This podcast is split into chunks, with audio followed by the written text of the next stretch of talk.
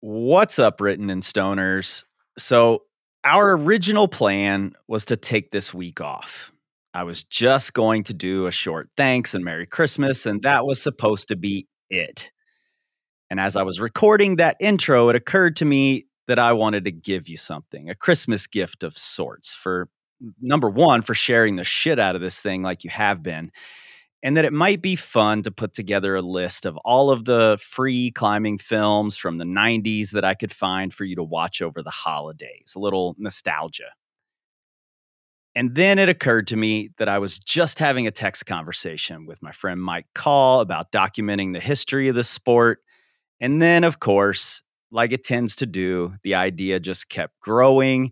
And like I tend to do, I just rolled with it you have to let the damn thing do what it's going to do. And now I know I've started all the other interviews this season with a story, but this one is a little bit different. And that's because Mike has told his story, intertwined with Boone Speed's story in his film, The Artist. And I have the link in the show notes so you can go watch it as soon as you finish listening. And I suggest you do that. And I'm glad he's got that out there because, frankly, I wouldn't even know where to start. There's pusher holds, shaping the boss, the first macro hold, probably the greatest and most influential hold ever shaped, co designing and creating the spot, one of the first crash pads, and almost certainly the first made to fold up and put on your back like a backpack.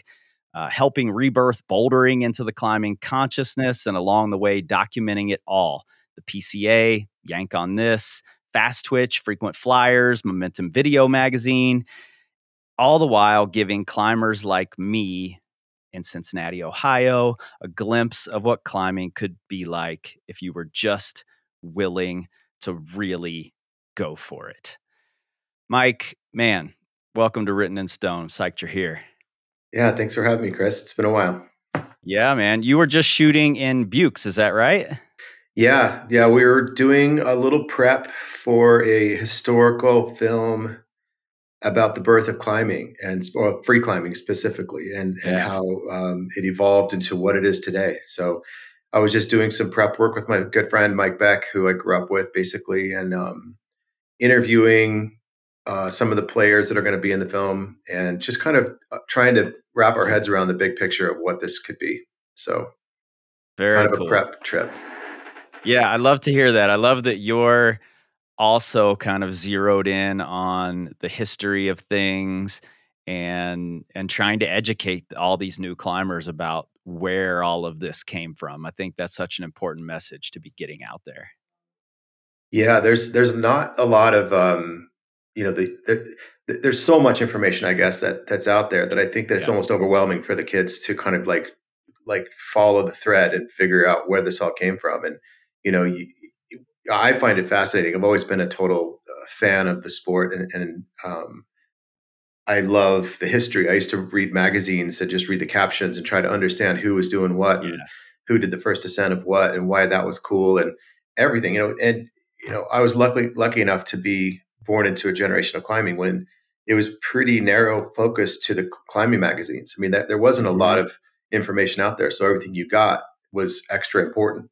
And now there's so much information. It's like, well, who cares if so and so did this in 92 or so who cares if she did that in 89 or whatever. It's like it's really easy to like dismiss it because it's overwhelming.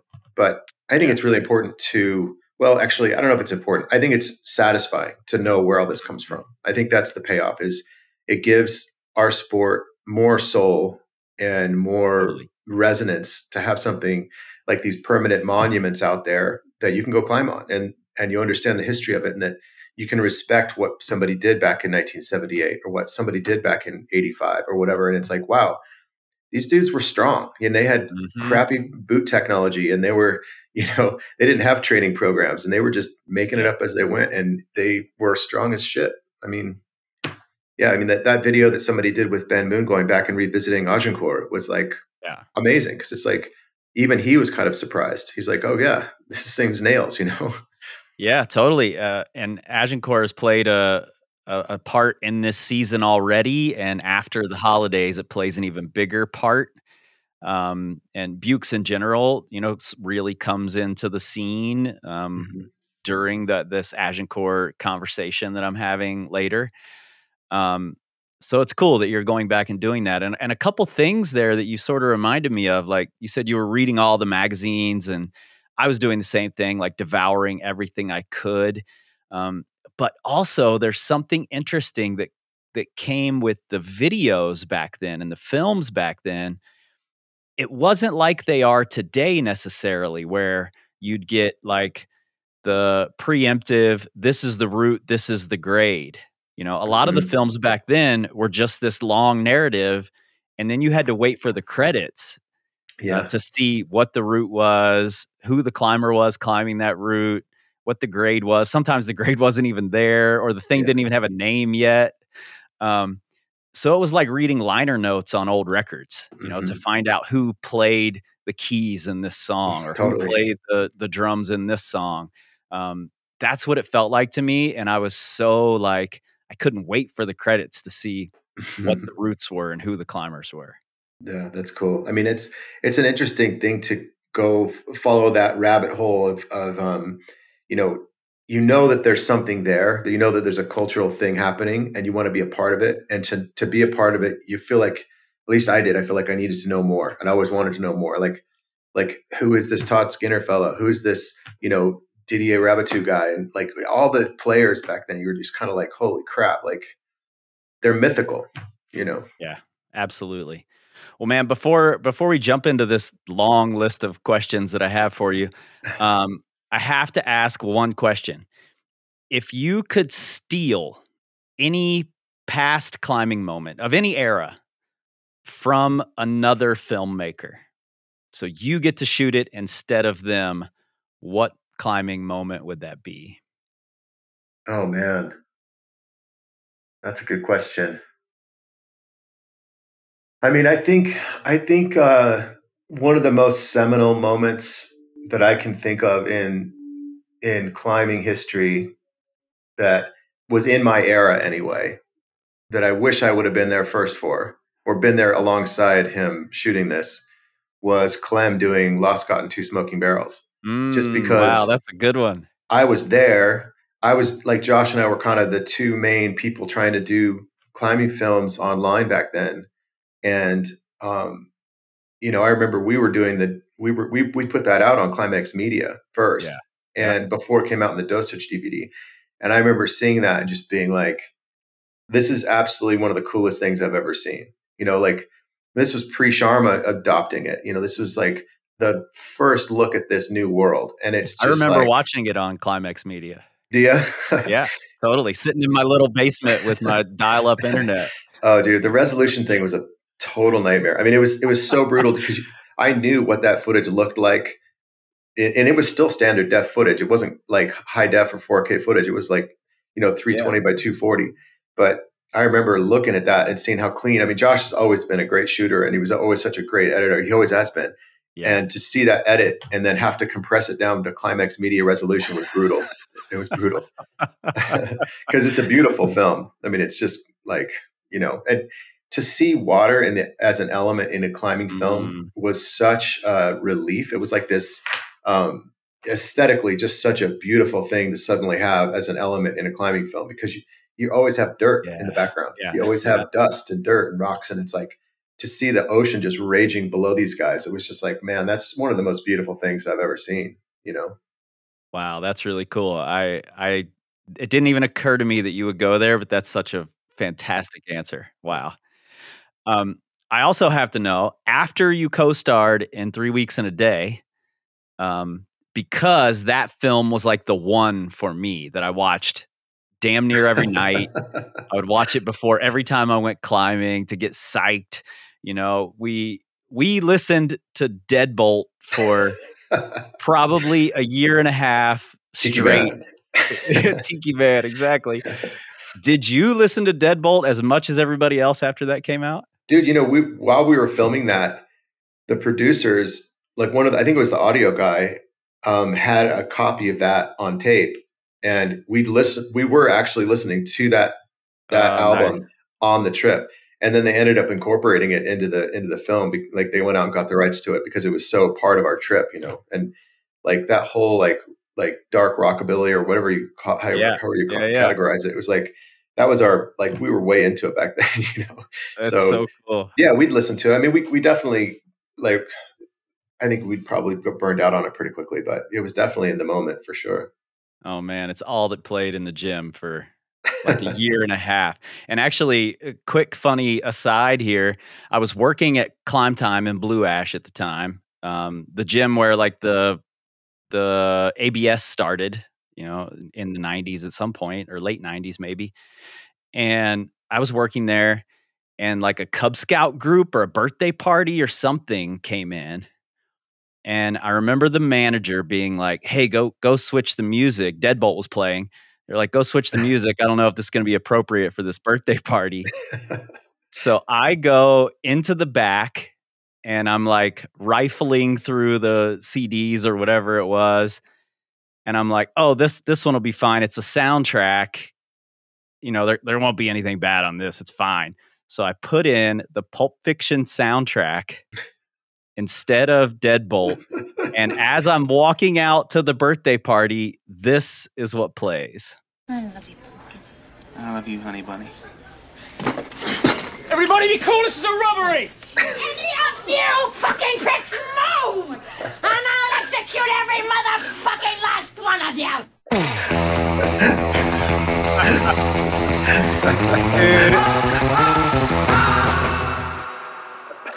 Amazing all the little kids' fa- eyes were like.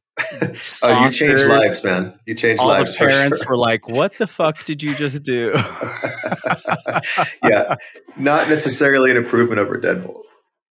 No, That's not awesome. at all. But it, it's uh, funny that it still has that surf rock sound. I know, no, same same sound, and that's probably why it was sitting up there. Like we were so into that sound just because yeah. of that Deadbolt soundtrack. From it's funny, rockabilly. That whole that was a moment back in the '90s. It was like there was a lot of that, you know, floating around on snowboarding video ma- videos yeah. and skateboarding yeah. videos, and like, yeah, it was cool. It was really cool. Yeah, so we've got a lot of ground to cover. I'm positive we aren't going to get to half of it, but I want to I want to really start with you and I kind of want to like how long had you been climbing before you started filming it and what on earth inspired you to do that? Yeah, you know, I don't really know what year I picked up my dad's camera, but my dad had one of those old white high eight Sony Handycam video cameras, and it was kind of new tech back then, and not you know like video cameras, like home video cameras used to be these big things, and Massive, you know you see like yeah. soccer dads walking around with them on their shoulders and stuff, and um, I think they were maybe Super VHS or something. Um, and then my dad got this little toy, and we used to like, you know, I, I would like walk around my house with it when I lived at home, and I would just like record something and then play back on the TV and just be fascinated by the idea of filming mm. and you know just that the the process of it was interesting to me. Like, oh wow, you know, like capturing moments. And I didn't really ever, I never had a photographic background or a filmmaking background or anything in, in school, but I just thought it was interesting. And then I would be climbing and um, I think my dad brought his camera to the opening of the Body Shop, which is the first climbing gym here in Salt Lake, and maybe one of the first three in the whole country. Yeah. And uh, and then he took some footage of that opening day, and and then I ended up keeping the camera, and I just ended up like I had moved out at that point, and I was um, just filming me and my friends. I mean, honestly, that was it. It was just kind of like I just thought it was interesting to kind of like shoot footage because I, I I I thought like I didn't know what it was, but I knew there was something there and I knew I loved it. And I just, I like, I wanted to record it. And I thought that it was, it, it I, at first I thought it would just be interesting for us to look at, you know, I mm-hmm. think that was the main thing. And then really the first video I did was essentially an extension, like a, a cut down version of that idea. Instead of having to make people watch all my tapes, like, oh, look, this was that day we went to Joe's Valley for the first time or whatever.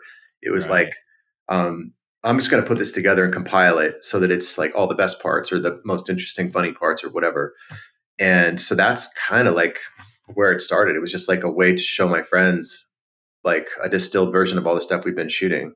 And, you know, it wasn't just me filming. Like, you know, Boone would pick up the camera or, you know, like my friend Craig would pick up the camera, whoever would just the camera would just be sitting there in a bag, and if something was happening, somebody would pick it up and just start filming. So, I mean, a lot of that first stuff that was in my first videos was shot by all my friends and I. Like it wasn't just me. So it, it wasn't precious. It wasn't like intentional. Like oh, let's make a let's make a film. It was like we're just fucking around, you know. Yeah. Well, it seems like and you know maybe my timeline is very compressed because that's what we tend to do when we only know you know bits and pieces of what people are doing but it seems like pretty quickly out of the body shop came pusher mm-hmm. and you and boone and dave bell and uh, what was the other guy's name? Rob gilbert. Bob mm-hmm. yeah. We're all involved there. So were your early years of filming like was most of that in like pursuit of marketing pusher? 100% is that, is that what those early well, things were? actually it was kind of an excuse to continue to make these videos because like i was like we're gonna you know i made that first video and then it was like i was at the same time we were starting pusher so i like i think we had started pusher before i even launched that first vhs tape and so because I was so immersed in Pusher, it was like, well, of course we'll just slap a Pusher, like we'll just say it's sponsored by Pusher. And you know, we, right. we followed a lot of the skateboarding industry models. Yeah, that's what I was so going to ask. Yeah. It's like we, we, I mean, we were obsessed with skateboarding and snowboarding and we'd watch everything we could get. And, you know, like that's why I was biting a lot of copyrighted stuff. And it was just like people were doing that back then. You know, it was just like very normal, like punk rock yeah. shit to do. It's just like we don't there's nothing precious about it in fact the less precious it was the more authentic it felt and the better it was and and you know it, it looks you know it looks handmade and it's supposed to yeah you know those years of of pusher and like boone's photos and your films um that like following your own artistic vision to create this thing really had an impact on me in in Cincinnati, Ohio. Like I'm still a fairly new climber at the time. And I don't know, I don't know if I've ever told you this. I told Boone. You remember the Boone's second cover photo. It was the you're belaying him. On at the curse. Yep. And he's got on this like wide headband, you know. yeah. Well, I had long hair back then as well, believe it or not. And that wide headband, I saw that and I was like, oh, I know what I'm going to do. And I went to every thrift store in town and I bought every like cool color and pattern turtleneck I could find and cut the necks off to make wide headbands. And then I sold them at the gym. And that was like my first little Amazing. climbing business. Holy shit, that's totally crazy. inspired by that photo of Boone and what you guys were doing. Like follow wow. follow your vision, do whatever you want to do, and somehow make money from it. Like, that seemed awesome. really cool to me. So so thanks for that. Like, did yeah. you know you guys were having that sort of impact when you were making these things? Um, no, I mean not at first. It, it, like I think we sold maybe 150 copies of Yank on this on VHS or something, you know. So that mm-hmm. it was like to me, I couldn't believe 150 copies were out there in the world. So I was always surprised when somebody was like, "Oh, I I, I saw you guys' video," and I was like, "Whoa, that's crazy," you know. And I was the one. Yeah.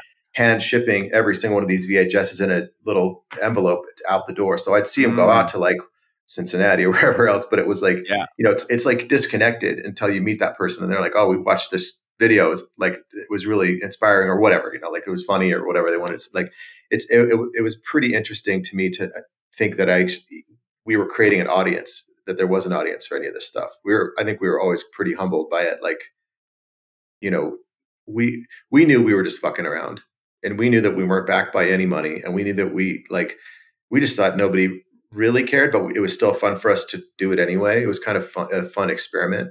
And mm-hmm. I was pretty entrepreneurial at the time. I was 100% focused on trying to help Pusher become a actual business and make money and pay myself because I was like, you know, it was eat what you kill. I, I didn't have, you know, Pusher wasn't funded. It was like every dollar we made had to go back into the business to grow it. And I was pretty focused on the growth of Pusher and helping it become healthy.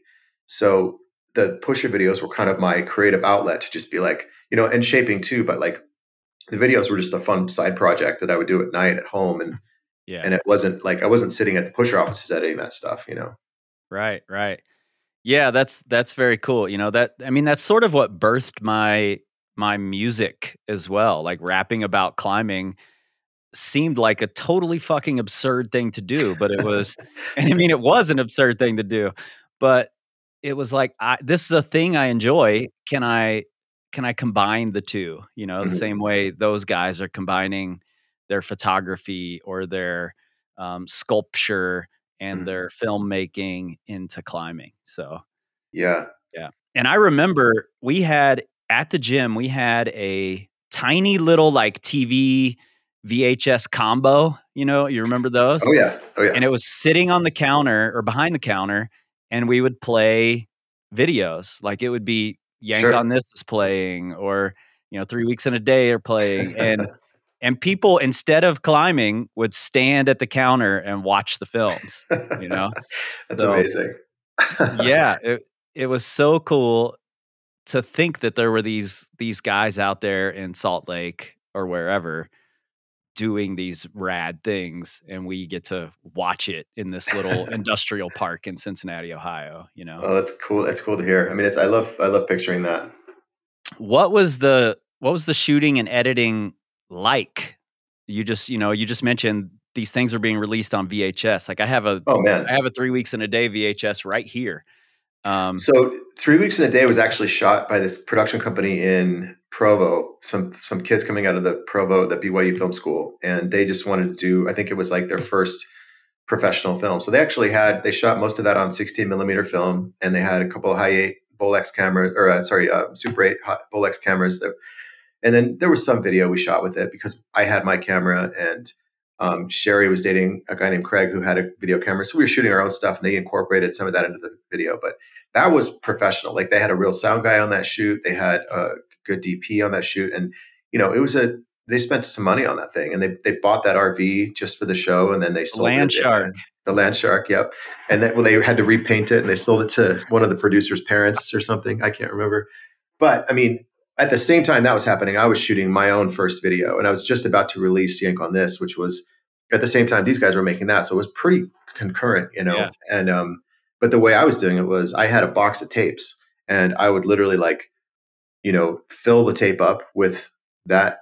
were these you like mini DV tapes? What were They the were high eight tapes that they were way Got it. before mini DV. Yeah, I mean it was, it was, um, yeah, high eight is it's actually a pretty stable um, medium, but it's like low resolution and really like you know you don't have a lot of latitude in the colors. Like it's blown out, it's dark, it's like you know it's all automatic. There's nothing Yeah. you can do with the focus. It's just going to do what it does. And um, but the beautiful thing is you just pick it up and roll. You don't have to think. You just turn it on and go, and and and you know Yeah. you get what you get. And so I had a box of tapes, and then I would go home and put it on my combination t- VHS TV set, and I would look at the time code as it was coming up on the screen. And I would, as I, I would see a scene or a, sh- a, a moment that I liked, I would literally write, you know, one minute thirty seconds, five frames to one minute 35 seconds, seven frames. And then I would put, I'd give that a number based on the tape. So the tape would be tape one, and then that would be the first cut. So basically, I was teaching myself nonlinear editing without knowing that that's what I was doing.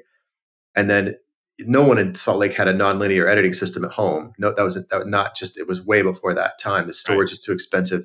So I knew somebody that had, that knew somebody that had a video toaster editing system, which was pre Avid. Like it was like, um, it was kind of this new school non-linear editing digital system where you could do Got it. So you weren't having to like splice tape and all of that. no it. no so they would ingest just this because storage was so expensive Yeah. um, I, I remember that first editor had a 10 gig hard drive and i that was mind-blowing to us because i had like a 512 megabyte computer or something you know or i don't even know if i owned a computer yet honestly um, anyway so this sounds like i'm talking about the dinosaurs times but um, anyway so we'd ingest just enough footage to you know not take up the whole space on her hard drive and then i would say okay and, and she was charging me i think it was um, 75 bucks an hour which was a huge discount it was half the rate because she knew i was broke and I would sit in there and I was like, okay, about 150 bucks. We got two hours. Let's make this happen. So I was like speed editing. I was like, okay, go to this tape, put in this clip and put it here. And then like we'd lay the whole thing out in an hour. And then she'd be like, she just looked at me. She's like, do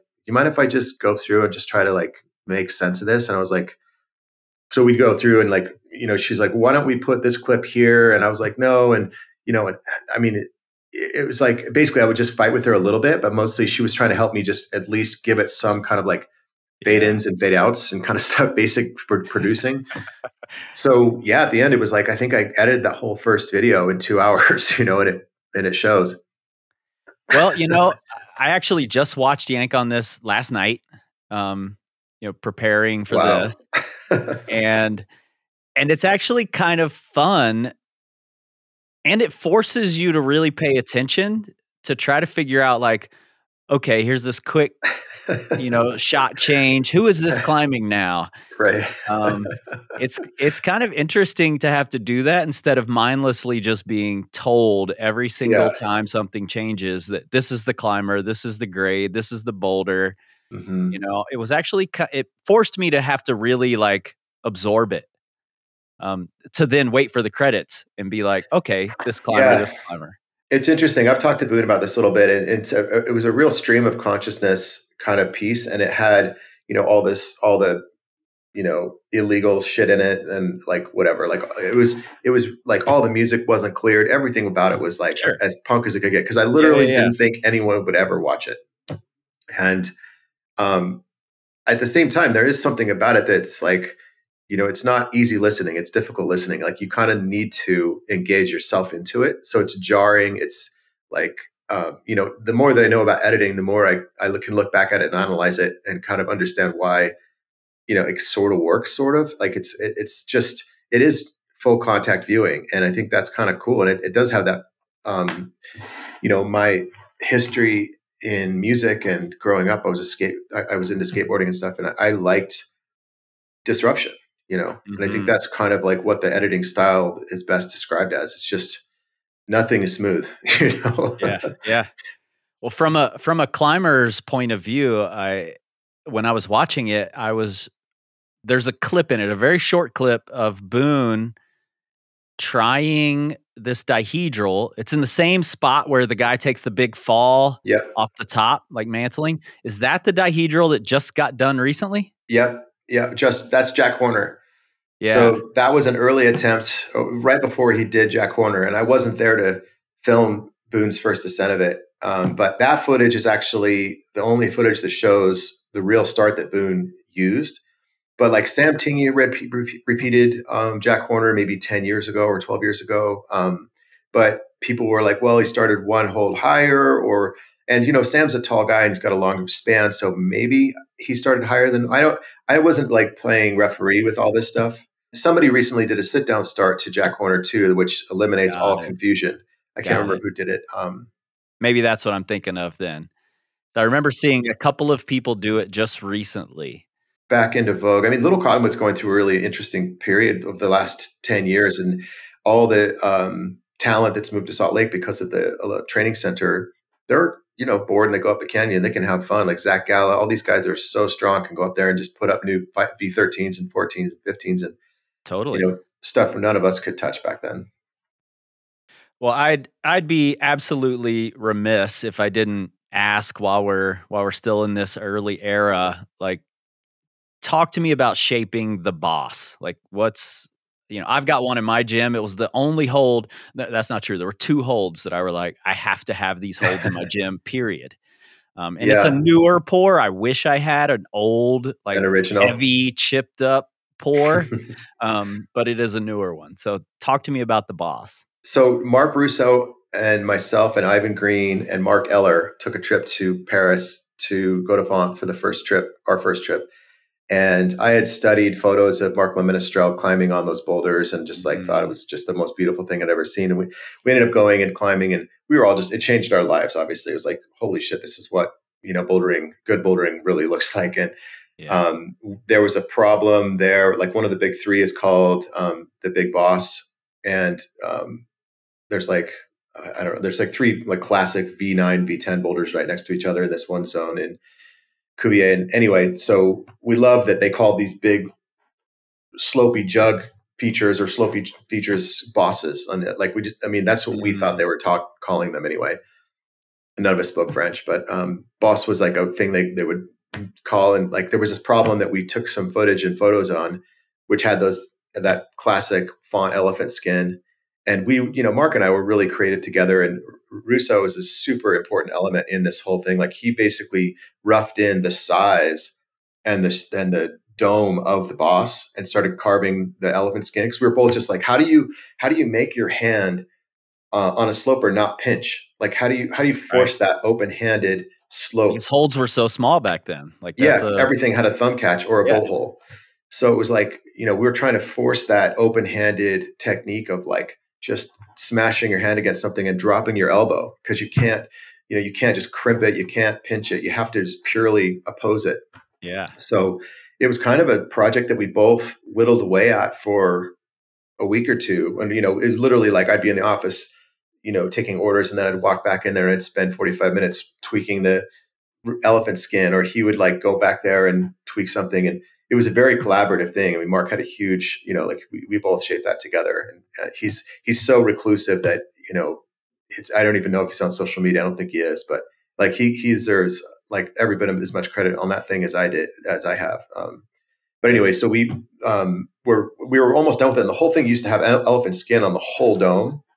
And then I was like, well, that doesn't make sense to waste all this plastic for only one option. It's basically the same all 360. So I basically took a photo of Marc Le Menestrel climbing on this boulder problem in font, where he's doing that exact angle that that old hold had, this like perfect open-handed, no thumb indention, yeah. smooth side and I, I basically put that feature onto the opposite side, onto one side of the feature, so that it had an option.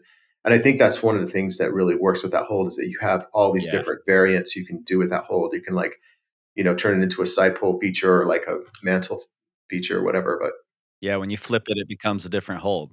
Yeah, yeah. And after a while, the guys in the pouring room started making tweaks of that hold where they jam stuff behind the mold to change the shape of it. And they came up with the baby boss and yep, the beast and poured it. And, yeah, short poured it. That became like I think they did a whole set. We we did a whole set of holds that were like I don't know eight or ten holds that were monster sized but different variations on the boss.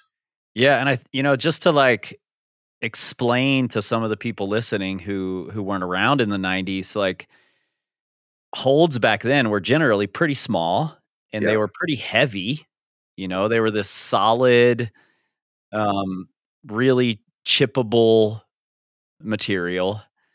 And that was the first hold that was macro, that was mm-hmm. like big. And and now you walk into a gym and every hold you see, yeah. you know, even even yeah. if you can only use a small part of it, is massive. Yep. Well, and it's interesting to look at what people are doing with volumes, you know, right? Like the, yeah. the, wooden volumes. It's like taking that idea and extrapolating even bigger and bigger and bigger and making it more cost effective. So you could put these giant hollow shapes on the wall and change the entire geography of the wall. And yeah, and totally. I think that's really cool. I mean, it's it's cool to watch what's gone on with the hold industry and and you know they like everybody. It's an obvious aha moment where you're like, oh, this changes the entire like shape of this wall or the angle of this wall because you got this giant dark target shaped um, volume on it. So suddenly, yeah. what was the slab is now steep, or vice versa. You know. Yeah, change change the game for sure. Mm-hmm. Um, sort of last question about this era, like last specific question that I just want to know because I'm a nerd and I I love knowing these little factoids. That footage of Stephen Jeffries dropping out of the rafters onto the campus board. Did you shoot that? No, he he shot that himself actually. Did um, he? So this was kind of a common thing with the Yank on this series was people would just have cool footage and they knew that I was putting out videos and they would just give me the footage to put in the videos. So Steven was really good at um, you know, creatively shooting what he was up to. And he was a beast back then. I mean, he was Monster. like he could keep up with Jim Karn, he could keep up with with Chris Sharma. Like they would come to like all the best climbers in the world would come here for the outdoor retailer trade shows. And Steven could hang with anybody. And especially on slopey things. But I mean, he was a he was a beast back then. So he shot that that drop himself, and I was like, this has to go into. I think I put it in high life, but yeah, that was that was cool footage. I think yeah, a lot of people cool. emulated that. I, I, mean, it's like it, it looks like an, a surefire way to blow up your elbows, but among other things, yeah. Um, and that sort of brings me to another question, like watching the the films and not knowing Steven personally, like he's a very quiet, you know, sort of understated guy. As Chris is, as you know, Boone can be. Um, but they all turn on this like massive intensity mm-hmm. when they climb. Um, was Steven like the most intense climber of the whole group? He seemed like it in mm-hmm. film. And I'm just curious what it was like watching not only him, but all of them turn on that intensity. You know, it's funny. Salt Lake has a real, and I don't know if this is true of all the different scenes, but Salt Lake had this real legacy of being like humble bragging. It was kind of like, mm-hmm. you know, mm-hmm. it, it, was very competitive. I mean, sure. you know, you know, Dave Bell basically invented Pusher because everybody could burn him off on crimps and he wanted to make holds that nobody else could hold on to that he could win right, like he right. wanted to beat people and it was just it was all in good fun but you know Steven would hang back like it's funny calling him intense because you know he's more of a silent assassin like he would yeah. watch what Jim Karn or Boone or Dale or one of these guys were doing and then he'd like you know he was like he'd sit back and just watch and then he would just walk up and do it. And it, you know it, it was just like his favorite thing to do is to burn those guys off because it was like you know he grew up idolizing them and then he surpassed them. And it was so fun for him to like you know just stroll up and just smash a problem that the great Jim Karn was struggling on or trying to do too. You know, it's like he loved that. So the comp- competition was there. It was just in this kind of low key, you know, like I want to burn off my friends kind of vibe. You know. Yeah, Boone Boone told me once that when you guys showed Jerry and Ben Joe's Valley that it was a similar situation that you're like, oh, we're going to bring Steven up here and have him, you know, just crush these guys.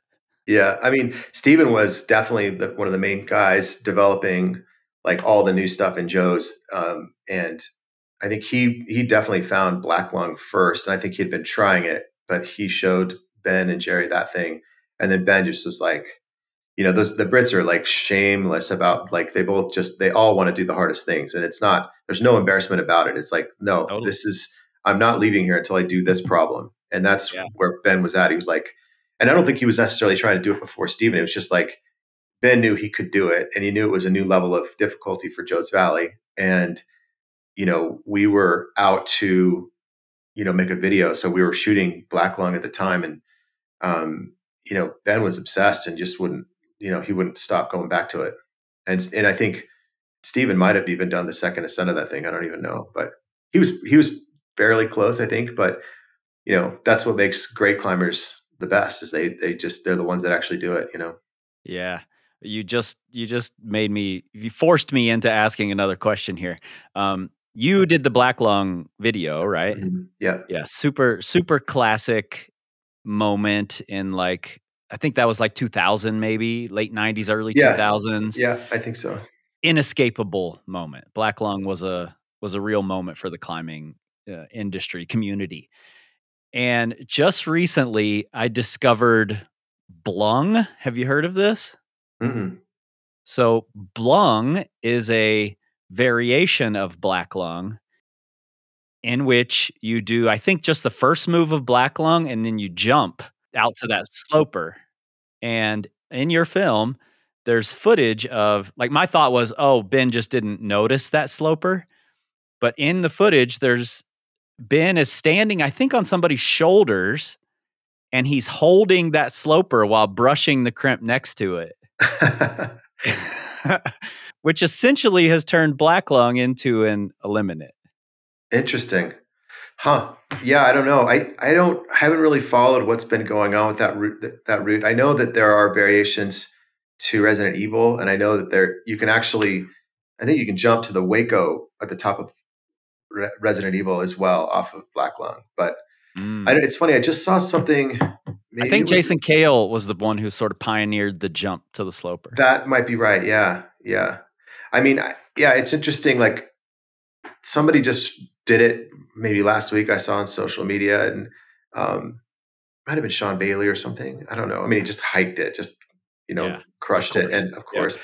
but um, you know, maybe it's more like going back to what we were talking about earlier, where it's like these things are monuments uh, or art pieces on their own. And yeah, it might be a variant, but it's it's kind of cool to do the problem that Ben did. You know, like yeah. his way. And and if you're strong enough to do it both ways, why not? You know, experience Yeah. that too. Of course. I think that's just a natural progression. Like climbers get Mhm. better and better and better. They're going to find new ways, different Totally. ways. Yeah, there's new movement um, philosophies in bouldering that helps those kind of moves get easier. I don't know. I mean, there's like, I mean, Yeah. the te- tech that people are using now for um, training for bouldering and, and the comp style problems, it's like, it's certainly going to open up a whole new realm of how to do these old problems in a whole new way that makes them much easier. Totally. So, were you like mainly shooting your group of friends back then, or when you traveled to, say, Font, were the locals getting in, you know, like sneaking into the films? Were you looking for international climbers to shoot back then? Um, you know, I, I think, you know, Mark and I, Mark Russo and I started Smack Magazine, which was the first online multimedia magazine ever. And it was during the dial up era when it was impossible to Yeah. get high resolution anything. So maybe once a week we'd put out a little tiny thumbnail video of somebody doing something. So I was trying to make that relevant at the same time as doing Pusher and doing my own videos. And, you know, it was just like this um, creative expression that Mark and I had. And I wanted to do relevant things for sure. I wanted to shoot things that were happening in the bigger climbing world. And I mean, having Ben and Jerry on Black Lung and shooting um, Yuji Hir- Hirayama and Francois Legrand when we did, um, Oh, when Our- they when they traveled the U.S. yeah, when we this this film called The Professionals, and you know, like that, they were all like, you know, my heroes growing up. You know, I mean, those guys were like beyond mythical to me, and and um, and they were also relevant in the moment too. Like they were they were the strongest people in the world at the time, and so I was always trying to shoot what I thought was interesting and relevant to the bigger audiences. But I mean, to start with, it was just me and my friends, of course. Man, I I totally forgot about the professionals. I don't know how that slipped my mind. Like that was a that was a cool moment too. Like because they got shut down on a few things. Oh yeah, most of it. Yeah. I, it's funny. I just saw Francois in in uh, Buoux last week or two weeks ago, and you know he's great. He's, he's, his son is a crusher. His son's climbing nine A's. You know, like Mhm. Francois still out there bolting routes in Buoux. He's he's he's a total lifer. You know, he's like completely. You know, it's not just that he was the world champion for ten straight years or whatever it was. Yeah. I mean, he's he fundamentally loves rock climbing.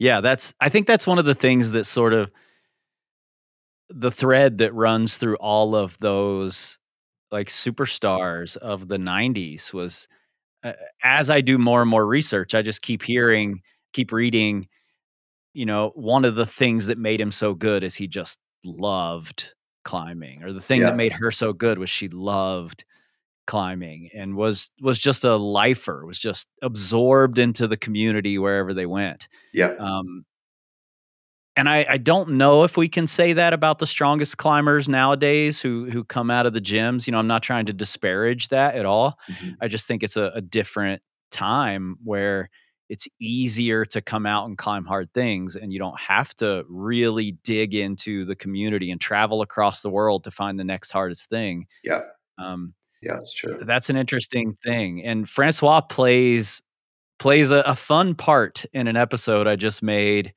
about uh, the French versus the British and kind of this back and forth that they had. He he sort of gets the last word years later, yeah, um, and that comes I think end of next month. But cool. but yeah, it it's such a such an interesting thing to like see that all those superstars are still at it. Yeah. Yeah. Bay is still out there like doing first ascents. I mean, I just we went and climbed with him for a few days in Oregon. Like he's they're all just 100% lifers. And you know, Bay's kids all climb hard. They're super like they, they're just a, a climbing family. And it's just it, it makes me happy to see that, you know, it you have an idea of who your heroes are, and then you see them out there actually just doing the dirty work of building a trail or you know bolting a new route and you just realize they're just like us you know just like they just happen to be better at it than us but you know like Yeah, they, they love Yeah. it just as much it's cool totally. All right, I got a I got a series of questions here. Um, most impressive non-American thing you saw in the 90s Whew. on your travels? Like in in person saw. Oh man. I know I didn't prep you with this one, so take your time. Yeah, I mean, in the '90s, or in that general era. I know, if you're anything like me, like the '90s blur into the 2010s. Yeah, yeah. Know? Well, it's funny because my first, like my my my uh, professional career started really when I think about it being professional when I did frequent flyers. So um, that was 2000. But um, gosh, you know, I watched Jive when he did the first ascent of um, Cannibals in Hell, mm. and that was during the snowbird competitions when you know Todd Skinner was coming in and doing burning, and Lynn Hill did the second ascent of it, and like they, that was just the our first taste of international levels of climbing. Like uh, we watched Didier Raboutou almost do the first ascent of the of what is now Dead Souls, mm. and just the power he had was just mind blowing. Like we were just like, holy crap, this dude! Like I've never seen anybody climb with so much force at that time, and I was like, that was pretty mind blowing. So yeah, my first international kind of mind bending experience was at my home crag. These guys at that level who were climbing AP plus already, and you know the standard in Salt Lake was you know 13C maybe was the hardest thing at the at the time. But to watch these guys climbing 514s and putting up putting up hard routes on our turf, and and then we're, we're able to immediately get on the routes and try them and see what how it compared. It was like you could really tell how far ahead of us the French were at the time. You know, you know, it, I hadn't thought about this, but it's super important to have those folks come over and do those things because you've got a guy like Boone there mm-hmm. in Salt Lake who if given the right sort of training ground, which would be these harder routes, he's going to excel. Mm-hmm. Um, but it's a much harder thing to excel when the hardest route there is 13C and it's up to you right. to create the next level. That's the whole thing is like Boone was bolting his own hard routes and he was like, you know, he could repeat the hardest things when you go travel on the road to other areas. Like he spent time in Buoux and he he did really well there, and he did well in Smith Rocks, and he did well, you know, when he travel anywhere. But he realized that if he was going to climb really hard, he's going to have to find these routes and bolt them himself because there just wasn't the options back then, you know. And that, that's that's another thing about the like going back to what we were talking about earlier with the gym generation. They don't have to discover they have it handed like it's all in guidebooks and apps on their phone. Like I, people can go walk up to any crag in the world and dial up the hardest routes at that area on their phone and not have to like have that creative spark of like shit i've got to hike a 60 pound pack up that 45 minute hike to get to that crag and then find a route and clean it and bolt it and prepare it and then try it and hope it's the right grade for me and you know uh, like there, there's just um there's a, an adventurous side to that that i feel like not to sound like an old man shouting at clouds, but I feel like there's something about that that's really rewarding. It's like it's not just that it's like you should go bolt routes. It's like no, it's actually kind of a really cool aspect of this thing. It's like like putting yourself on the line, doing what Boone and Jeff Pedersen and those guys did, where they were like going up to entirely new cliffs like the Virgin River Gorge and being like, well, I think that we can climb this, you know, and and maybe that era is over. I don't know. Maybe, that's just that was just a, by necessity what we had to do to find climbing areas and to create climbing for ourselves. But um, I feel really lucky that we were born during that time. I mean, I think Boone does too, and Jeff Pedersen's told me the same. It's like we were just doing what was fun to us, you know. Yep. Yeah, and I think you know bringing Jeff into the conversation is interesting because one of the things I've been sort of realizing throughout this season is while my initial idea was to highlight the person who did this first thing, you know, that it's so much more than that. And I got into this in the Action Direct versus Hubble uh, episode where I think it's more important that there were these groups of people all pushing each other mm-hmm. around this common goal. You know, like there, you know, maybe there's a Boone Speed and a Jeff Pedersen and a Bill O'Ran and you know, whoever else out there, all trying to bolt the next hardest thing, all trying to do the next hardest thing. And then later there's Sharma and Steven and Obe and Jared all pushing each other mm-hmm. in the same spaces to do the next hardest thing. Completely. And that's more important than who sort of becomes the the cover person for it. Yeah, I agree. I, I think that there's far too much emphasis put on who does something first. I, I, just saw something today that somebody made a T-shirt called "Nobody Cares If You That You Climb 513," and I thought it's brilliant because it's basically the ego and the the, the false sense of um,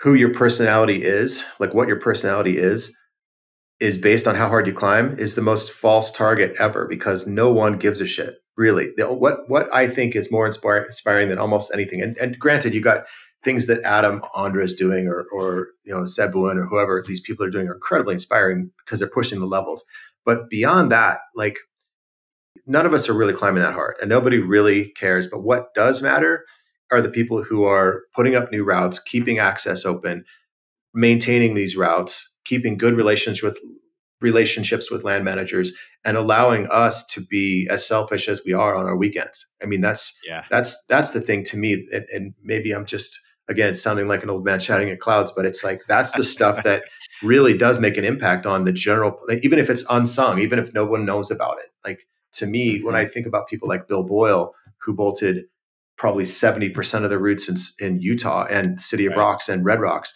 I mean, nobody knows who Bill Boyle is. And right. he doesn't care he loves doing it. He's a work he's a workaholic and he is so um, you know I mean I, I can't think of a more prolific route developer that I know of that's done more to generate our sport than him. And he doesn't, you know, he climbed he at his peak he was climbing 513, but it wasn't like he was out to climb the hardest things. He just wanted to climb everything.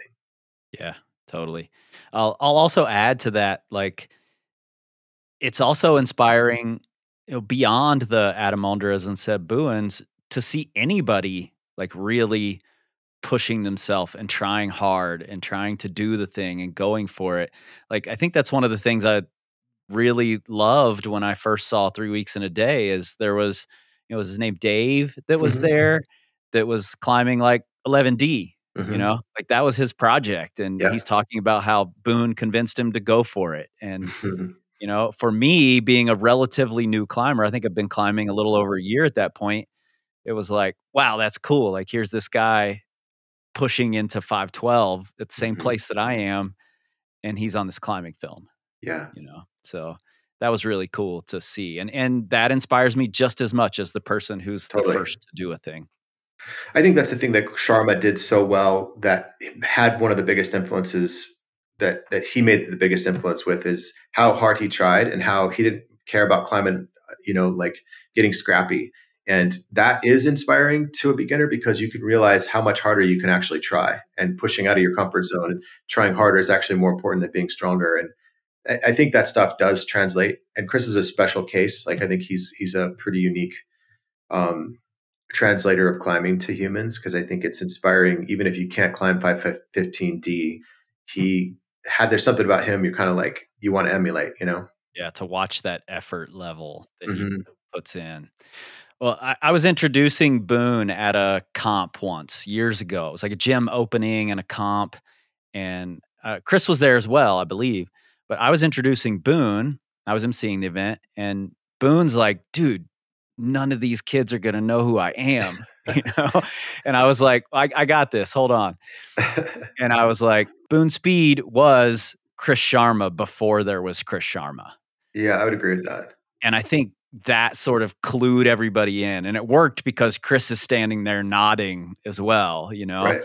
um, but you were in a pretty unique situation in that you got to be up close and personal watching these two sort of successive uh, maybe they're not successive generations, but kind of. Yeah. Um, of the best American climbers, you know, Boone into Chris, and there was sort of a passing of the torch, you know, for at sure. necessary evil that that you were there for. Yeah. Um, they're they're different personalities, but they have some things in common. Uh, was it different shooting the two of them? Um, you know, I'm, I'm obviously really super lucky to have front row seats to that like whole era, and um, you know, I, I became pretty almost like I, I would take it for granted that Chris was going to do something fucking mind blowing every time I shot with him. Yeah, and he was like, you know, it, like you could probably ask Josh Lowell the same thing, but uh, you know, he's one of those dudes that you never ever bet against Chris ever. Like no matter how stupid the thing he's trying looks, how far away from it he seems, how bad the conditions are, how late in the trip, you know, whatever. Like never bet him out because he will blow your fucking mind every time. And it, it's like, you know, his batting average on on success to failures is really, really high success rate, yeah. you know. Yeah. And so I was really lucky that when we go out and shoot, I knew I was going to get gold somehow. Like we were just going to, like I flew to China and did a, a shoot with him in Yangshuo. And, you know, and it was really a recreational trip. It wasn't about climbing hard. It was about introducing harder routes to the climbing scene over there and just kind of being a, an ambassador to the sport. And still, even then, he was like every day we'd go out, he'd be like on sighting a 14A that was the hardest route to the crag, and then he would put up something next to it that was a 14C that was look it looked throwaway. It looked so easy for him, you know. It was like, and it was just you know like I did a video with him where we went to um, Spain and I shot with he and Daila Ojeda and we yeah. went to um, Santa Linya and I said, Chris, what are you going to climb on? And he's like, well, I want to try, you know, he was trying, um, oh gosh, what was the route at the point? It was, uh, might have been Neanderthal or something he was trying mm-hmm. anyway. And he, and I was like, well, okay, like, what are you to, How, what's your day going to look like? You're going to warm up, like uh,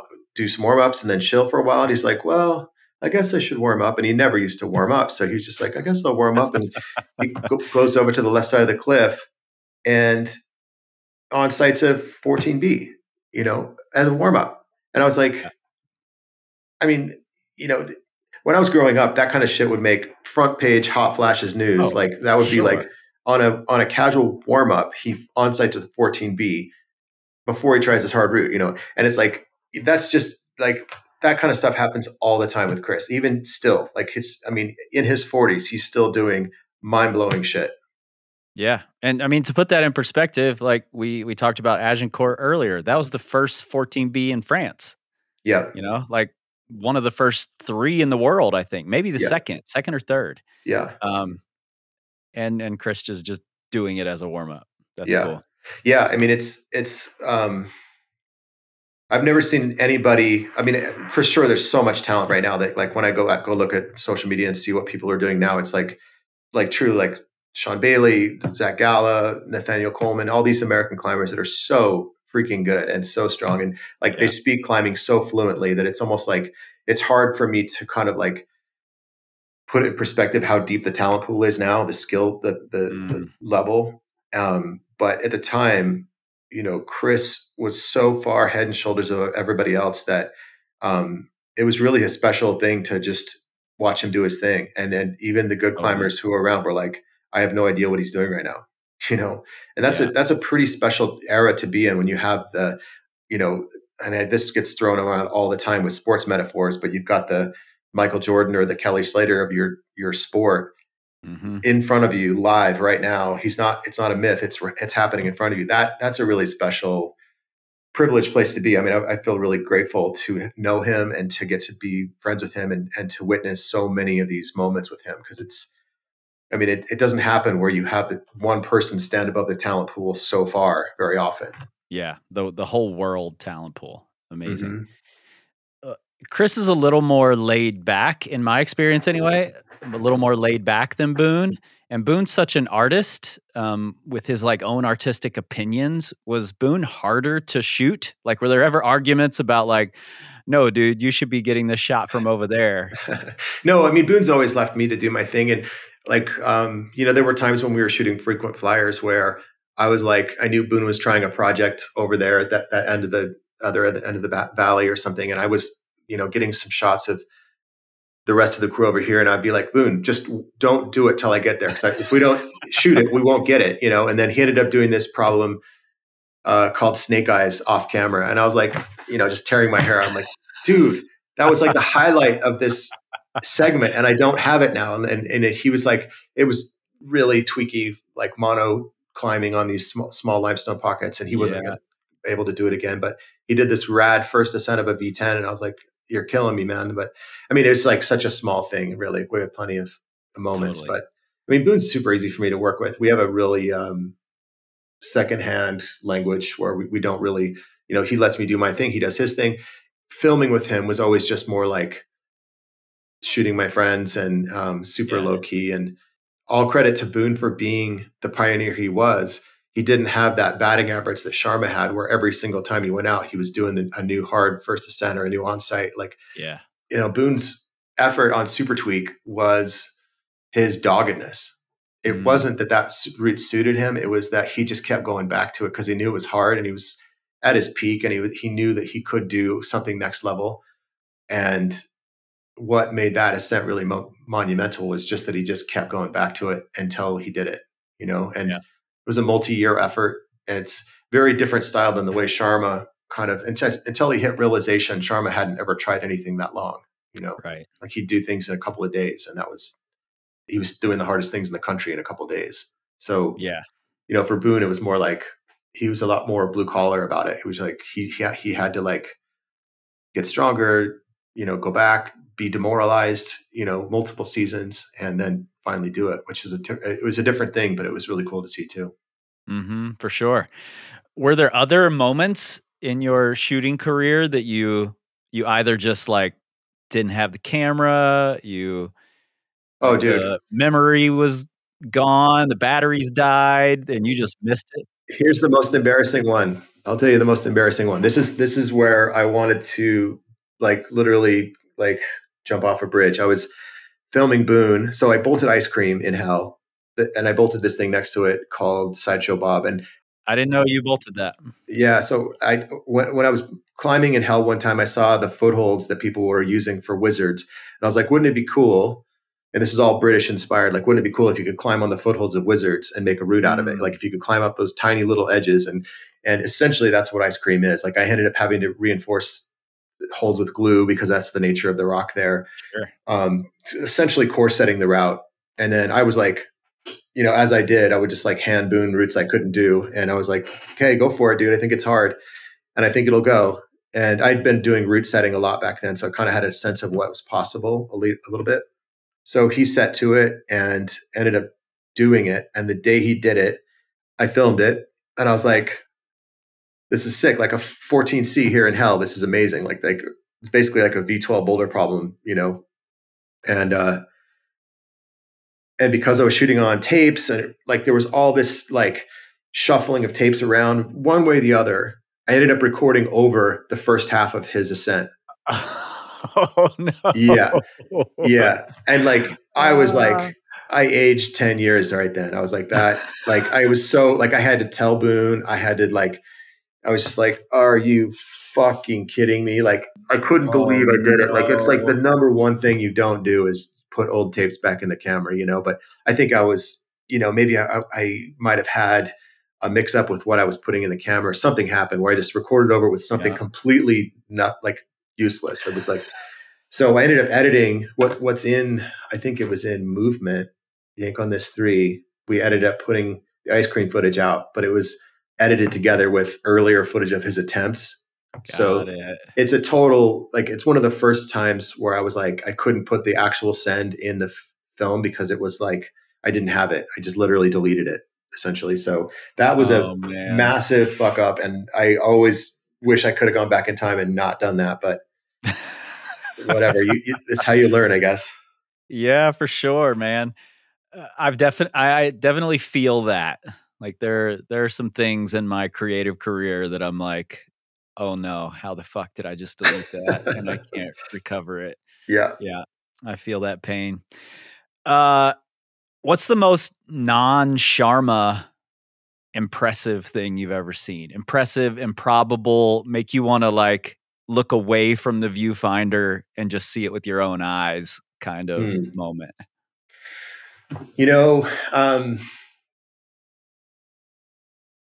yeah, there's there's been a lot. I mean, I shot a little bit with Josh Lowell and Lisa Rands over in the Gritstone mm. when she mm. did Gaia, and that was oh, harrowing oh, to shoot.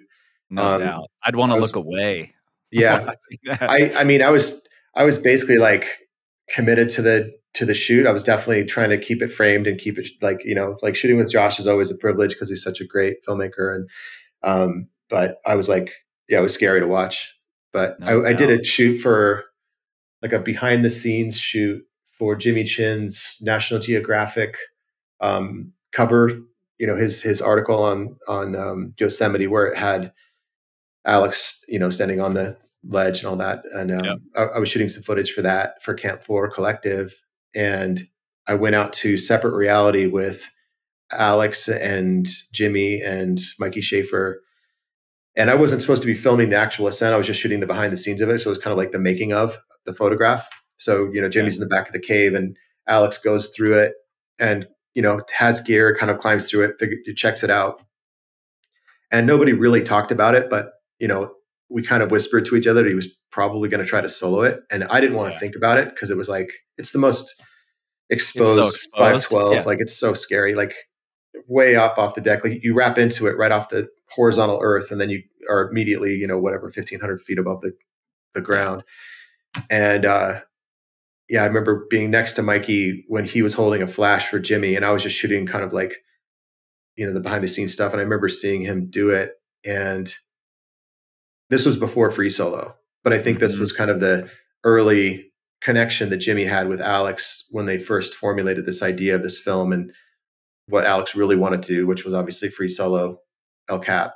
So that was, you know, I, would filmed with Alex before, and I knew he was capable of me- messed up stuff. Like I had shot some stuff with him in Indian Creek where he did belly belly full of bad berries and um, Air Sweden and some of these things, and it was right before he soloed um, Touchstone, or not mm-hmm. Touchstone, uh, uh, Moonlight Buttress. Moonlight, yeah and it was literally like a week before he, he soloed that. So I heard that he had soloed Moonlight Buttress a week after we filmed all, all that stuff in Indian Creek, and I was like, "Are you fucking kidding me?" Like hard five twelve, slippery, yeah.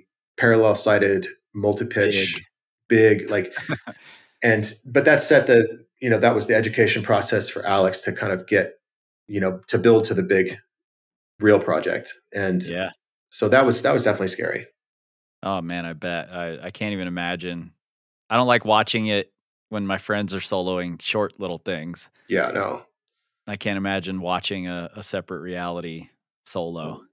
Yeah, I mean, and it's been done before. Like it, it was like I right, think Wolfgang right. soloed Wolfgang, it. Yeah, yeah. I mean, it's it's not even like that hard of a route, really. It's just it's hard to wrap your head around how fucking exposed that is, and like you can't help but picture like there's there's the roof, and then there's this 45 degree slab below it, just barely covering the edge of the boulder problem. Mm-hmm. But essentially, you know, you can just picture the body going down 45 whatever feet, bouncing off the 45 degree slab yeah. and just ejecting straight out over the abyss. And there's just no stopping your momentum. You know, like you're yeah. not going to grab a tree or anything. You're just going to eject straight out over the abyss and just go 1500 feet or whatever to your death you know like oh man it's just hard not to picture that stuff you know for sure for sure was there a is there an early sharma moment that stands out like obviously you know he's he's chris sharma he, he's always been chris sharma and when he first burst onto the scene he was already impressing and surprising everybody um but before you really understood that his batting average was so high was there a moment that really stood out to you? Man, you know, honestly, it goes back to the very beginning when I first met him. The first trip that we shot him on Necessary Evil, we heard about this kid that had done Super Tweak, and you know, he was now down in the VRG, and he was going to try Boone's project, Necessary Evil. And so Boone and I just barreled down there, like, okay, let's see this for ourselves. And you know, we got to we got to shoot this kid. Like I was, we you know, it's like hearing about Bruce Lee before you met him. You know, it's like let's go see what this is all about. You know, right. so and also it was kind of like there had been a lot of like wunderkind rumors, like people that were like supposed yeah. to be the next big thing coming out of the gym generation, and you'd hear about them, and some of them were really pretty strong, but you know, like not not a lot of them lived up to their promise to that point. I mean, they were mm-hmm. definitely strong kids, but it wasn't like a leapfrog level. Right. But we got down there and saw Chris, met him, and he was just really young and just so like innocent and and kind of a punky little kid, like kind of a trash talker and just mm-hmm. punk. And he tried to warm up. Like it was again one of those things where it's like, well, dude, are you going to warm up? And he's like, oh, I guess. I mean, what should I do? And Boone's like, well, that's you know this that's the fall of man. That's like a 13B, and if you just do it to the first anchor, it's like 11D or something or 12A or something, and you can just warm up on that, you know. and Chris goes up on it and falls off of it like four times. Like he's so pumped, dude. He couldn't even like he could barely get to the first anchor. He was so pumped. He was like, you know, just coke bottled pumped. And I was like looking at Boone like, this is the fucking future. You know, like what the fuck? Like that's 11 fucking D, you know? And um, you know, and then he literally like as pumped as he was, he literally just like pulled the rope, tied in, and I don't remember if he did it that try or the next try, but he like basically did it just completely pumped stupid off this 12A warm up and did, you know, the first ascent of the, you know, first, first American 514C first ascent, you know, and it's like, then we got it. Then it was kind of like, oh, he just was bored. Like that, yeah. there were too many yeah. holds on that route for him. They, like he he grabbed all the holds instead of just being specific. Like it, it was no pretty clear yeah like he was just distracted it was like it's like you know having einstein do basic long division it's like doesn't make sense to him you know? Totally. Wow that's uh, that's amazing. It's funny how like the belief that those guys have you know that oh i'm yeah. stupid pumped. I'm just going to pull the rope and go anyway. Yeah yeah. Like nowadays our, our like adherence to better tactics would force us to rest for an hour. Right. Um, and it just didn't matter. Didn't yeah. matter to him at all. Well, that's the thing I think that goes all the way back again too. That Chris sets, that set Chris apart and changed climbing forever, which was the controlled ethic of the French technique focus of the 80s and the 90s, and and this idea of like being so like overwhelmingly technical and precise, and that's yeah. what everyone understood to be good climbing. Chris threw all that out the window and just got ugly with it. Like he just showed his yeah. game face and just decided if I can grab that hold, then I can grab the next hold. And that's all that fucking matters. And that's what Chris, he took the seriousness out of climbing to, to this like where it was so cerebral and everybody was trying to make it so like, oh, I need to work on my footwork because that's what everybody says I should do. It's like Chris was like, you know what? Actually, if I take less time putting my foot on that crappy sloper and I just jump to the next hole to campus through, I'm done with the route while you're still thinking about it. And and right, that right. mentality of like carelessness or like again non-preciousness really was it changed the attitude of an entire generation of climbers. And and it's yeah. still to this day like if you look at a run and jump problem in the gyms at the comp style problems, it's like you have to have that abandon to be able to succeed. You can't be controlled. You have yeah. to let that go. You have to let it go and take the take the brakes off. Just like, and I think Chris was the first person I'd ever seen do that and prove his theory. Prove like, and he, wasn't out to prove anything. He was just doing his natural thing. But to see him do that, it was like all that other crap that was being talked about. That was my generation was like technical, controlled.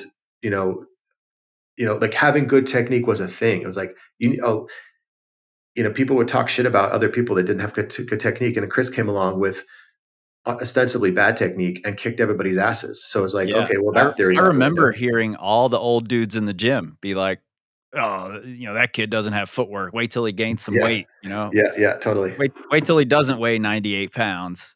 Yeah. He's never going to be able to rock climb. Yep, totally. I mean, that's what made Best of the West so fun was he was like freaking huge. He was yoked, yeah. you know, like he had so much muscle and everybody was like, well, he's washed up now. You know, like there's no way he's going to do the same thing because we'd seen it so many times. Like young climbers who are really strong, super light, they get to be grown ups and they can't figure out how to move that mass around, right? Mm-hmm. But Chris could. I mean, he got strong. He got better actually. Do you have a favorite of your films? Um, well, frequent flyers changed my life in terms of the course of it, so that one's always enduring for me. Um, Best of the West was really, um, I think, one of my favorite um, projects because it was so it was so like we only shot for ten days, and what we came out with was that film, and we it was just stacked with the, all the right people um, in an incredible venue. Um, you know, like climbing with the best climber in the world at the time, and the the vibe of it was right. You know, using Fugazi as a soundtrack, everything about that that um, I feel like it was a pretty complete film on its own. Like I feel like it's rewatchable, and um, I'm always I'm always proud to hear like when somebody tells me like I, I can't I think maybe it was um, Leif Gash or something was telling me that they have an inaugural you know, viewing of Best of the West whenever the season opener is in Hueco. And it's like that kind of shit warms my heart, you know, because it's like to be in that world class area and have people look at that as nostalgic but important is really cool for me. I mean, it's uh, like not going to lie, it's it means a lot to me that people would actually care enough to watch these old handmade climbing videos. You know? Yeah, totally. Well, question, real quick, was was Sharma doing just do it in Fast Twitch? In Fast Twitch, yep, yep.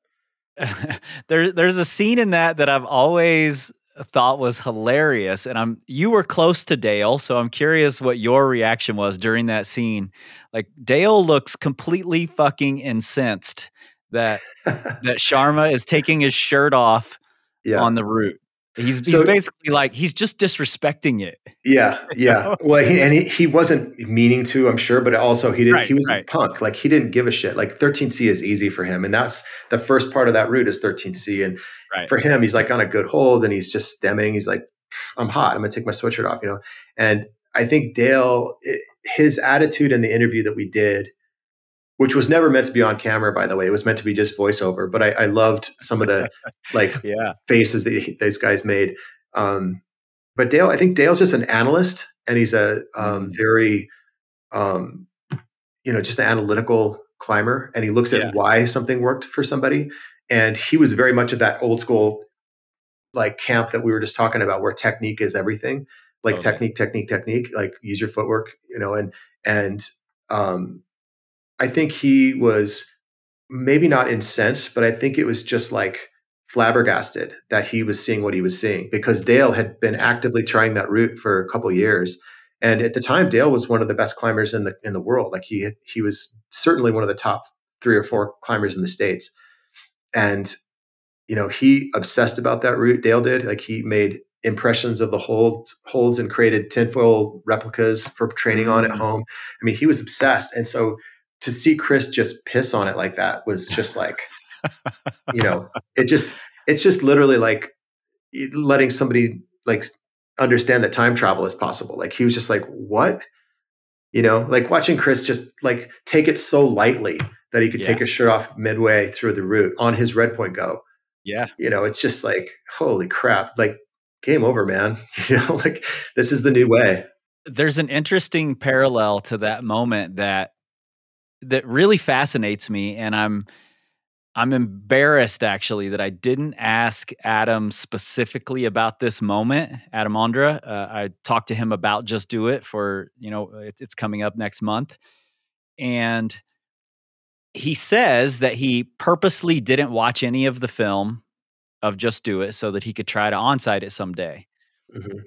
and in the video of him on sighting it, he's talking about it and he says, Yeah, I had planned when I got to that hold to take my shirt off, take my sweater off. like he had planned that from the ground. Wow. Like no I'll way. get a rest there. I'm gonna start with my like my layer a layer on. Right, I'm right. gonna get to that hold. I'm gonna remove the layer and continue climbing. Wow. Not knowing that Chris had done that. Not knowing that Chris had done that. Wow. And I was That's like, funny. wow, this is a weird, like um, yeah, this weird adaptation that climbers have made. Now we can see there's right. this rest I'm going to remove my shirt at. And at the time when Chris did it, it was mind blowing. Yeah. Like, like everyone who watched that footage laughed out loud when Chris took his fucking shirt off. Yep. Because it's so monumental and yet he's so trivial about it. Yeah. yeah. That's cool that he did that. That uh, like he isolated himself from all the, the footage of just do it. I mean, that that route was myth, has so much like myth yeah. to it. And it, Jesus, yeah. man, like I actually talked to Jibe about when he first saw that route, and you know he had done the first 14A in America on mm-hmm. with To Bolt or Not to Be, and so he had a real affinity for Smith Rocks, and he knew he could climb well there. He was really good at crimping, mm-hmm. and for him, it was really really important to do that route. And you know it, it was an Alan Watts route, but Jibe did it first, and and um, it was cool to talk to him about it because you know I grew up you know, remember I remember that magazine cover with Jibe doing the match move on that route. Yeah, that one. and just staring at that and just being like, that's 14C. Holy shit. You know, like, yeah. so it had this built up reputation, and then for Chris to go there and just basically piss on it was just so cool. I mean, it was just like it's literally like a if, if necessary evil two two weeks earlier hadn't established it, this verified it. Like, yeah, you know, nobody had repeated necessary evil, so nobody really knew how hard that thing was at the time. But just do it was a known thing. People had mm-hmm. tried it. Like Marc Le Menestrel did the second ascent of it and was like, and these are the best climbers in the world at the time. You know, it's like this is hard. Yeah, totally. Just a whole new. It's cool that the next generation had that like I don't even know if it's belief or lack of lack of a barrier. Like just mm-hmm. Chris just didn't even know that he was supposed to not be able to do that. yeah, and you know, he was confident and I always wonder like when you watch somebody like, you know, Kelly Slater or Michael Jordan or Chris do do their sports, if they just look at the rest of us and shake their heads and, and they're confused why it's so hard for us because it doesn't feel yeah. the same for them, you know. I mean, yeah. I think for Chris, he saw things like Super Tweak as just a fun thing to do for an afternoon. It wasn't like a right. monumental project. It was just like, okay, well, where's all the hardest stuff? Point me to the yeah. hardest stuff. I'll do all the hardest stuff, and then I'll be the best climber. And it was like that simple. It was like, you know, and it wasn't about. Well, I wonder if I can do this. It was like, okay, you know, like Chris just yeah. didn't. He never had this barrier in his brain, like he wasn't going to be able to climb something. Totally. Well, you know, with like, I don't want to take up too much more of your time. We're we're way over already, but um, traveling around with like Chris uh, when he's young, you know, Obe, um, you know, all these guys. I'm sure there was some debauchery happening that that probably should better be left untold. Um, but were there any stories that came out of those travels that are particularly memorable for you? I mean, debauchery, it has to be the PCA is probably the most debauchery. Mm. We didn't even get into the PCA. Jeez. Yeah. The PCA had some legendary after parties and stories leading up to the comps that were yeah, I mean, I probably can't say too much about some of that stuff, but um, that I mean, it was it was a golden era for sure. It was definitely um, PCA. What about Nels beating Chris? Yeah, yeah, Nels that was, was in Salt beast, Lake, man. right? Yep. Yeah, I mean, Nels Nelly was like certainly like one of the top three boulders in the in the country at the time. Maybe I mean, in in that competition, you had Malcolm Smith and you had yeah, I think Francois right. competed, and um, I mean, you had I think Klem was competing. Like we had a murderer's row of of male side talent on that on that comp when Nels beat Chris, and like yeah, like John Stack was a beast. I mean, these guys were freaking strong, all of them. Stephen Jeffrey. I mean, there was like pretty much all the best climbers in the in the like well everybody that came to the trade shows were professional yeah. climbers and they always happened to coincide with these trade shows so you had really really deep talent you know like but i mean yeah it was cool nelly uh, like I, I, went up to saskatoon to shoot with him i wanted to do a film about nels um, but he had kind of uh, bad luck with his shoulders and mm-hmm. ended up kind of like never getting back to his peak after after that period of time and he still loves climbing he still climbs like we shot perfecto with him right but um, yeah, he just he was at such a high level back then. I mean, he was just like talk about somebody who was just didn't know he wasn't able he he shouldn't be able to compete with these guys. You know, like he's just from yeah. a farm town in right. Canada and right. trained on these little tiny scruffy walls and came out stronger than everybody. You know. Yeah. Well, man, I you know I appreciate this conversation even even though we didn't get into PCA much. We didn't talk Climax Media much or Momentum Video Magazine. There's so much more of what you've done and contributed to to climbing. And and in particular, like one of the reasons I'm doing this series is because like the 70s Yosemite scene has been done to death. Mm-hmm. Like we we've got those stories we've heard those stories they've been romanticized and mythologized and i love those stories you know mm-hmm. um you know yosemite in general but it but the stories from like the the early days of sport climbing and the early days of comp climbing haven't been mythologized in the same way, and I think they deserve right. to be. Um, and when I started this series, it was like I'm going to choose ten ascents, and that proved to be fucking impossible. like it's yeah. so hard to talk about just 10 things from this whole decade. Yeah. Um, and so many different players have gotten involved, which is cool. So I, I, I appreciate you sitting down and like bringing in some of those other players that maybe weren't the like top moment of the decade or top 10 moments of the decade. They're still massively important. Like the impact Boone had on American climbing and your documenting of what was going on then. Um, and you know, like I said in the intro, the the from crash pads to big holds to uh, to that those comps that changed the direction of climbing in America. Um, so so thank you not only for sitting down and, and talking about this, but for doing what you did all those years ago. It was my pleasure. Yeah, I'm glad that you're doing this series. It's, I think it is a really interesting era in climbing, and I'm I'm glad that it's getting looked at. You know, getting analyzed a little bit. Thanks, Mike. Man. Yeah, thank you. One, two.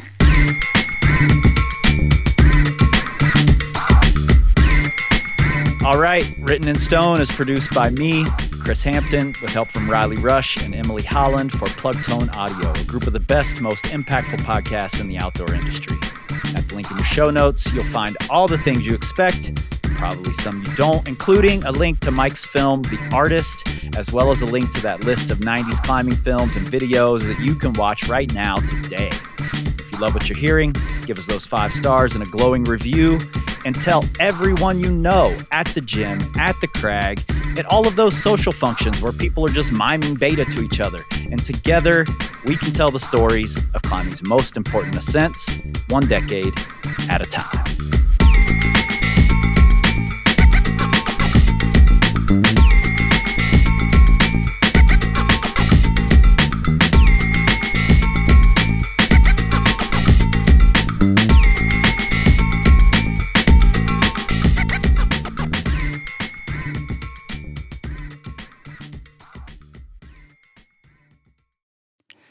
Secret Stoners, Merry Christmas. Thanks for being here. Whether you're listening on Christmas or not, thank you for being here. And and thanks to Mike Call for doing this.